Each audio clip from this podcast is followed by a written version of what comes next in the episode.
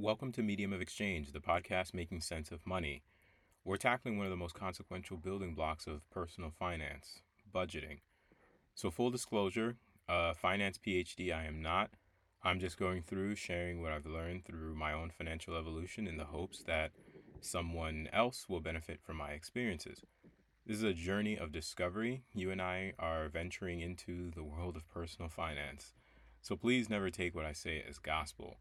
Uh, if you have questions, comments, uh, suggestions, feel free to message me at medium of exchange podcast at gmail.com. Uh, with that said, when it comes to budgeting, there's really no shortage of budgeting apps and online tools for you to use.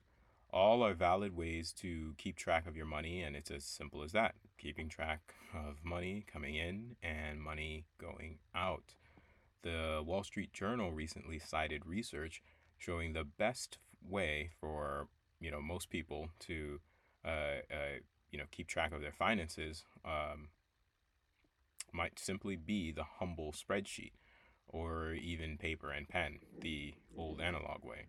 Uh, you know, I think for me, there's something really uh, special about writing uh, your expenses the analog way, and that really forces you to become aware of every dollar leaving your account. I'm sure there's a brain body connection being made um, somewhere there, a sort of psychological, tactile hack that is way beyond my uh, personal understanding.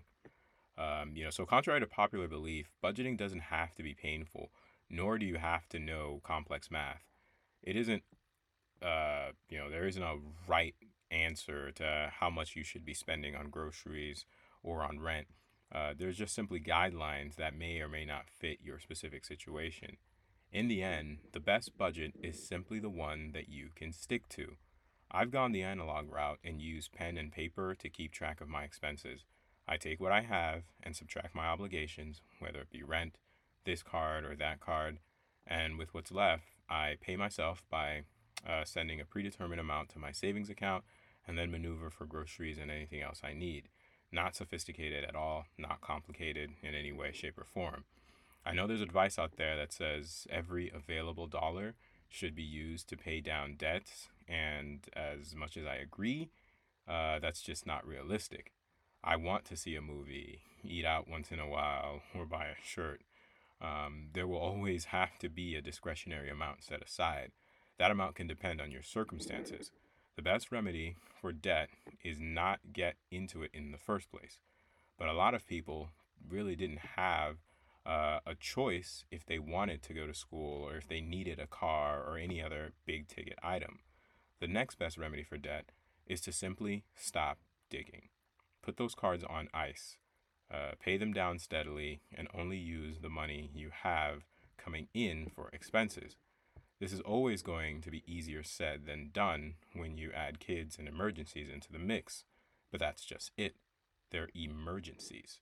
Credit cards should be reserved for those unexpected emergencies unless you're paying them off every month, which is another thing entirely. And we'll uh, go over and discuss credit cards and points and hacks and all sorts of other, uh, uh, just diving into the world of credit card rewards some other time.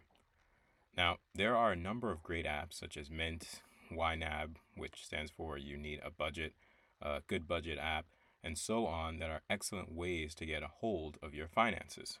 These apps range from the more high touch, where you manually input data or specific categories uh, into specific categories of spending, uh, to the fully automated variety, where you simply connect your accounts and the app keeps track of everything coming in and out of your accounts.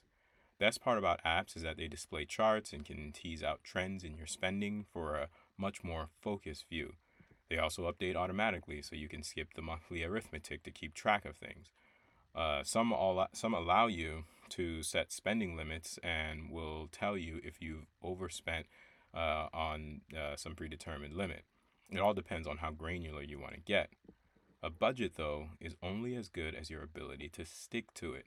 Personally, I've noticed that the archaic paper and pen works best for me, and that's the key doing what works best for you. The essential point of budgeting is that you get to see where your money is going on a month to month basis or even on a paycheck to paycheck basis and and and you're intentional about where every dollar goes. It's not so much, you know, sticking to some rubric, but rather you're just intentional in knowing that hey, if I spend a little bit more on this, I'm going to have to spend a little bit less on something else so that I can maintain how much I want to spend overall. You can get a hold of your finances until you uh, you can't get a hold of your finances until you understand where the money is going. Um, at no point should you open your bank account and be surprised at the total reflected there. You shouldn't be caught off guard when you open your Chase, Wells Fargo, or Bank of America, or if you bank with a credit union or wherever it is that you bank. You should never be caught off guard when you open your banking app. Uh, budgeting allows you to get in the habit of quote unquote paying yourself, which is really just shorthand for establishing a savings account. The money in your savings is the money you've really actually earned. Uh, as the saying goes, a penny saved is actually a penny earned. Uh, it's the gain in gainful employment. While we're on the subject, it's probably best to put that those savings in a high yield savings account um, and make regular deposits. We'll talk more about high yield savings accounts some other episodes. Um, if you're anything like me though, and you know you really lack discipline, you can set up automatic transfers from your primary to a savings account, automating the process entirely and forcing you to save no matter how small the amount. The act of sitting and creating a budget enables you to develop uh, financial goals, whether it's paying off debt or saving for a house or school. It's also healthy for relationships for those folks who are married, since you and your partner are on the same page when it comes to spending. And of course, you know, all of this is easier said than done. There are months where you will fall short, and that's completely okay. So long as those months where you do hit your savings targets and you meet your spending threshold outnumber the months where you don't, you can give yourself some slack. We're not machines, and this is not a marathon, and this is a marathon, not a sprint, I should say. Um, this is a way of living as opposed to a passing fad. The very act of budgeting builds discipline, and over time, as your finances begin to right size and you steady the ship, it opens the door to having your money work for you. On the next episode, we'll cover investing and some of the basics as it relates to growing your uh, saved money.